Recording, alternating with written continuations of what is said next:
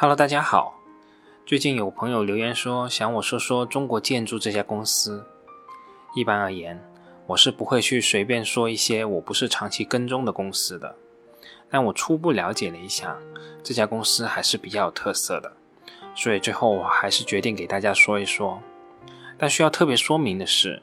中国建筑并不是我长期跟踪的公司。我对中国建筑的了解肯定不如一些长期跟踪的投资者。所以对于中国建筑，我这次仅限于和大家一起看一看。如果说对中国建筑有多深入的理解，那绝对是做不到的。最终这家公司如何，还是需要大家自己去做出判断。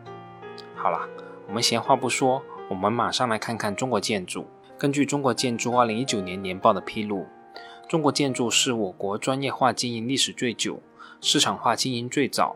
一体化程度最高的投资建设企业。在房屋建筑工程、基础设施建设与投资、房地产开发与投资、勘察设计等领域居行业领先地位。中国建筑作为全球最大的工程承包商，在财富世界500强2019年榜单上位列第21位，在财富中国500强排名中连续7年位列第3名，在美国工程新闻记录2019年度全球最大的250家工程承包商榜单中继续位居首位。中国建筑14次获得国务院国资委年度考核 A 级。国际三大评级机构标普、穆迪、惠誉对中国建筑的评级均为 A、A2 和 A， 展望维持稳定，保持行业内全球最高的信用评级。中国建筑是我国最具实力的投资商之一，主要投资方向为房地产、基础设施、城镇综合建设等领域。公司强化内部资源整合与业务协同，打造规划设计、投资开发、基础设施建设、房屋建筑工程等四位一体的商业模式，为城市建设提供全领域、全过程、全要素的一揽子服务。中国建筑是世界最大的工程承包商，经营业绩遍布国内及海外100多个国家和地区。业务范围涉及城市建设的全部领域与项目建设的每个环节，具有全国布局的综合设计能力、施工能力和土地开发能力，拥有从产品技术研发、勘察设计、地产开发、工程承包、设备制造、物业管理等完整的建筑产品产业链条。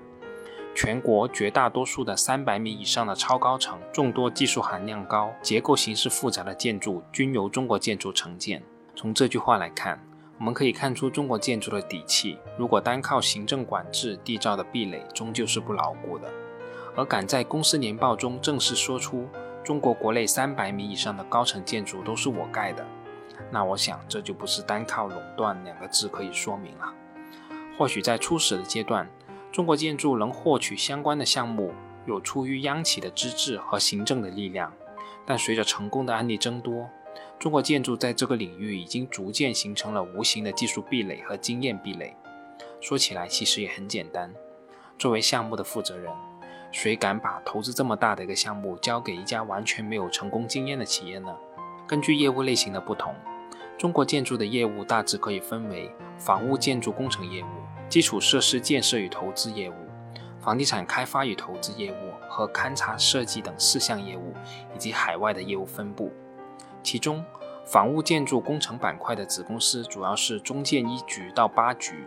均为全资控股子公司，以及持股 64.66% 的中国建筑国际和持股 85% 的中建新疆建工。而在基础设施建设与投资板块的子公司主要是中建基础、中建方程和中建港航局，前两家均为中国建筑的全资子公司，而中建港航局中国建筑是持股 70%。 房地产开发与投资板块的子公司主要包括中建地产和中海地产。中海地产是以中国内地经济较发达的一二线城市以及港澳地区开发的中高档住宅为主，而中建地产在发展的初期主要将业务集中在二线城市的周边地区以及三四线城市的中低档住宅区。中国建筑的设计勘察板块主要由7家具有甲级设计资质的大型勘察设计企业组成，而中国建筑的海外板块主要由中国海外集团承担。说起中国海外集团，它本身就是一家极其复杂的集团，旗下拥有中国海外发展有限公司、中国建筑国际集团有限公司、中海物业集团有限公司、中国海外弘扬集团有限公司、中国建筑兴业集团有限公司等5家香港上市的公司。由于篇幅所限吧，我这里就不再详细叙述中国海外集团的具体情况了。我们还是回到中国建筑，我们先看看最基础的数据，看看中国建筑这几年的收入情况。中国建筑2019年的收入达到 1.42 万亿，相比于2018年的 1.19 万亿，公司2019年的营收增长达到 18.43%。中国建筑如此的体量，能够取得这个收入增长幅度，我个人确实是比较惊讶的。而回到10年前的2010年，中国建筑的收入仅有3707亿元。10年间，公司的年度收入翻了近 2.83 倍，年复合增长率达到 14.37%。 这个增长幅度放在10年这个区间里，确实也并不低了。我们再看看收入的构成，在中国建筑这 1.4 万亿的收入盘子里，占绝对大头的还是房屋建筑工程和基础设施建设，这两项合计占了总体收入的 83.84%。 但这两项业务的毛利率也是非常的低，房屋建筑工程的毛利率仅有 6.39%， 基础设施建设也仅有 8.53%。 所以总体而言，虽然房屋建筑和基础设施两项占收入的比例总体超过了 80%， 但这两项业务的利润贡献也仅仅刚超过 50%。 另外的大头还是主要靠房地产开发业务，中国建筑房地产开发业务占了总体收入的比例在 15% 左右，但毛利率有 31%，贡献了接近 42% 的利润。还是那句话，虽然房地产业已经进入了白银时代，但赚起钱来还是要比建筑这种辛苦活容易得多的。所以在这个意义上来说，中国建筑还是与中国的房地产业高度相关的。下面我们再来看看归母净利润的情况。中国建筑2019年度归母净利润为 388.7 亿元，相较于2018年的增长幅度约为 15.1%，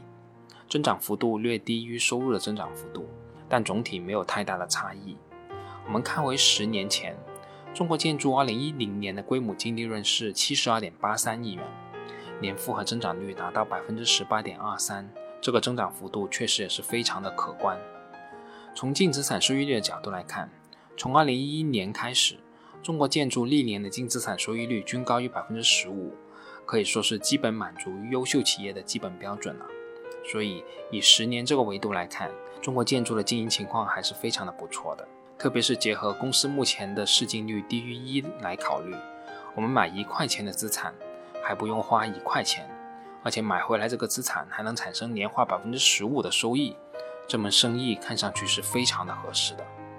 那为什么我们的市场会给中国建筑如此之低的估值呢？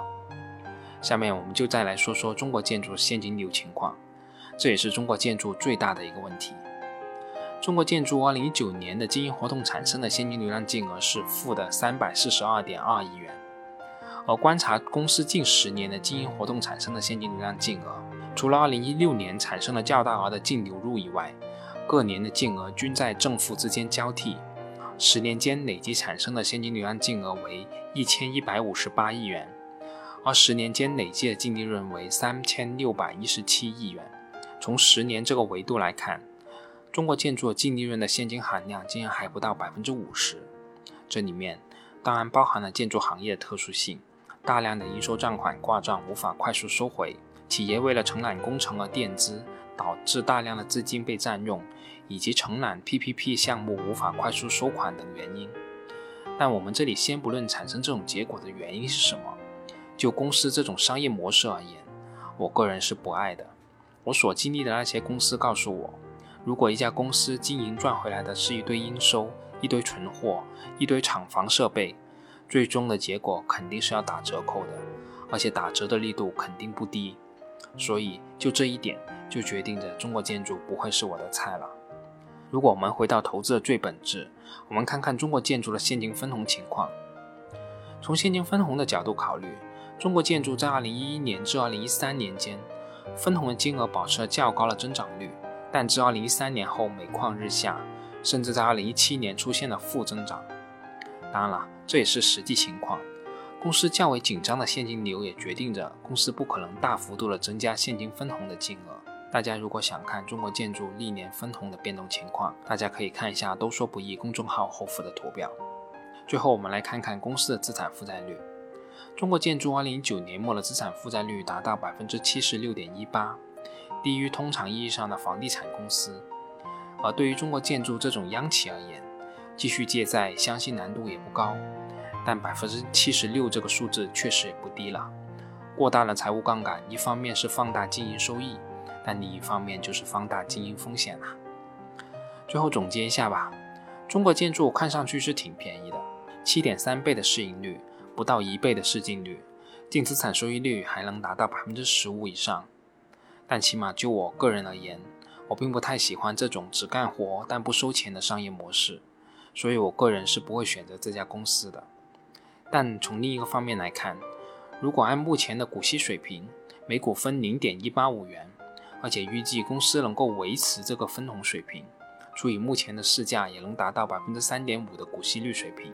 这表示我们这笔投资从长期而言有保底 3.5% 的收益。如果从这个角度考虑，这未尝不是一笔好的投资。好了，这次中国建筑我们就先说这么多，我们下次再见吧。